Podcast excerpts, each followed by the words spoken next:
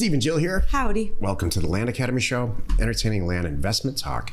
I'm Stephen Jack Butala. And I'm Jill DeWitt, broadcasting from the Valley of the Sun. Today, today, Jill and I talk about how your land business compares to other types of small businesses. And believe me, it's almost all good news, mm-hmm. especially the way we have the way we have it set up now, mm-hmm. uh, with the Land Academy membership group and funding and all of that stuff. Mm-hmm. So, uh, I'll go through the list here in a minute. Cool. Before we get into it, let's take a question posted by one of our members on the landinvestors.com uh, community, online community. It's free. We have uh, Jill and I started quite some time ago, several years ago, a full blown commercial printing company to help you get your offers to owners. In fact, that's what it's called. Offers, the number two owners.com. Uh, we send out between 600,000 and a million offers on behalf of members and uh, non members. Every month. Every single month. Yeah. Check it out. Offers, the number two owners.com. Cool. Now, back to the question which is coming on the teleprompter. Charlie responds. Okay, so this is a response to something no, Charlie else. just this. Uh, oh. Can't believe everything you read on the teleprompter. Oh, okay, got Charlie's got a question. Okay, Charlie wrote this question. Anybody ever had an old communications tower on their land? I'm looking at one that has a tower that appears to be in good shape, but is not currently being used. How would you go about advertising that, that you have spots for lease on your tower? Or maybe that's not how it works at all. So, um, when people are new in this business, uh, they have, and it's because of we, we picked up all of these real estate habits uh, our whole lives, and then all of a sudden we're a land academy member buying and selling land, and we can't can't help it but to apply all the stuff that we've picked up along the way. Right. This, in my opinion, is a massive attribute. And so many people think that they need to clear the land and make it presentable and change it somehow, or if there's structures on it or uh, an antenna, that it's bad. The fact is, and, and everybody piped in on, on Discord about this, this is you know a ham radio operator's dream and I would mark try to market this property to them. A lot of years ago, Jill and I accidentally bought a property because we didn't have all the tools that we, are available to us now, like Google Earth. That was on the side of a mountain. It was literally like, and some rock climbers bought it mm-hmm. so that they, they could rock climb on their own land that's one of the things I always say. I want to stress is whatever the property positive, you know, I, I try to turn everything into a positive. Just you just have to accurately convey what's really going on in the property, whether it's a serious slope or no slope at all. It's flat, flat, grassy, perfect for fill in the blank, or own your own rock climbing cliff you know, kind of thing. Whatever it is, do it. Don't don't advertise it as, oh, you can build anywhere when it's a rock climbing cliff because you can't build on the side of that. You know what I mean? Unless you hang one of those tents on the side, but we're not even going to go there.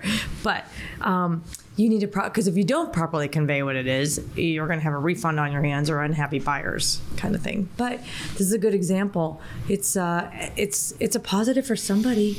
Every little thing is a positive for somebody. Even a falling down. You know, it's funny we talk about this um, often like a falling down mobile home that's a that's a positive Absolutely. for people people often see that as an eyesore especially the sellers are like who's going to want this but you know what somebody would love to come in um, and maybe fix it up or maybe move it and put something beautiful there because guess what it's got the utilities already figured out there's there's something positive there so i want to stress this though this antenna mm-hmm. is not making this property more valuable. Sure. It's still the same old Land Academy model. You buy for 20 or 30% of what the property's worth, sell it for 60 or 70% of what it's worth. It's just so, a bonus. So what it is, is uh, it's allowing you to uh, very, in a micro way, seek out specialized potential buyers or, or a real estate agent. You can direct your real estate agent as on the south side to do that.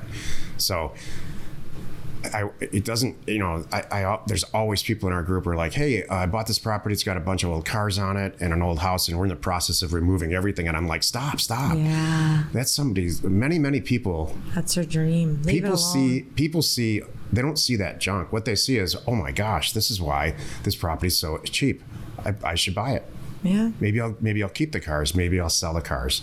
Maybe I'll go in there and clean it up. But I, I, it's causing me to get a great deal. That's what the buyer's thinking in their head. That's true. That's true.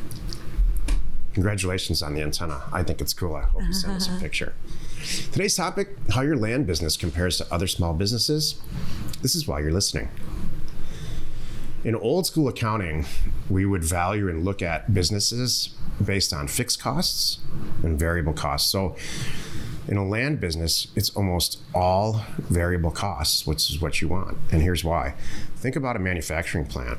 You need a building, you need a bunch of machines, uh, you, need people to work there to work those machines. This is all before you ever generate a dollar. So you got to plow in all this time and energy and money uh, and capital resources to get that first part out. It's very expensive. That's those are all fixed costs.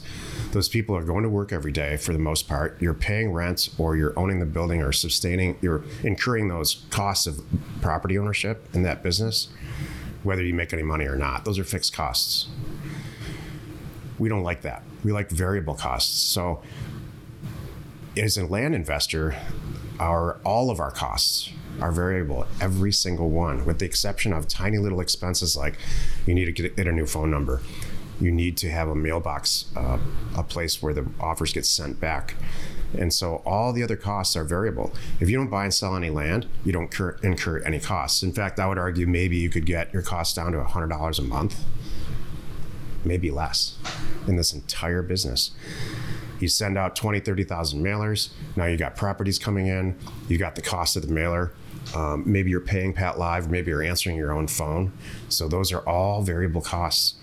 And so when it gets expensive, and we've addressed this, is when you start buying real estate.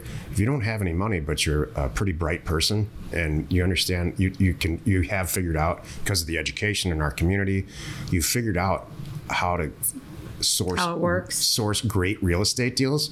We have a massive community with their checkbook open.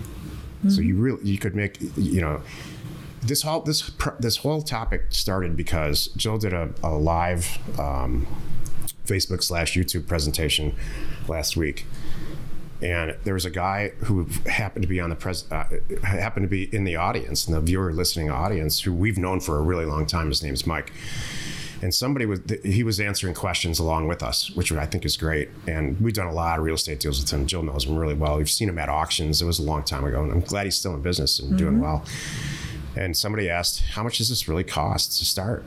And he said, "I started years ago with five hundred dollars. You know, so no other place. Can and maybe this should have been the title. No other place that I know of can you start with five hundred or thousand dollars and become a multimillionaire Right. in, inside of just a couple of years or a few years, depending on. I'm going to be how hard you work. realistic though. Nowadays, like if you really want to do it right, so what this person was talking about, he said I started with five hundred dollars and it took me a couple years to get it going. That's it took me five hundred dollars and I did it. I learned myself. Took a couple years. So to which I say. You could do it with a little more money, get education, and do it in a couple weeks.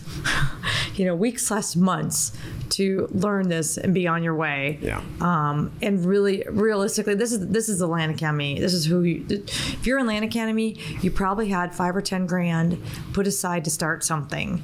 And and you came to us and here you are. Now you're you were probably happily making half a million dollars a year. That's a good probable average um, i'd say in our group.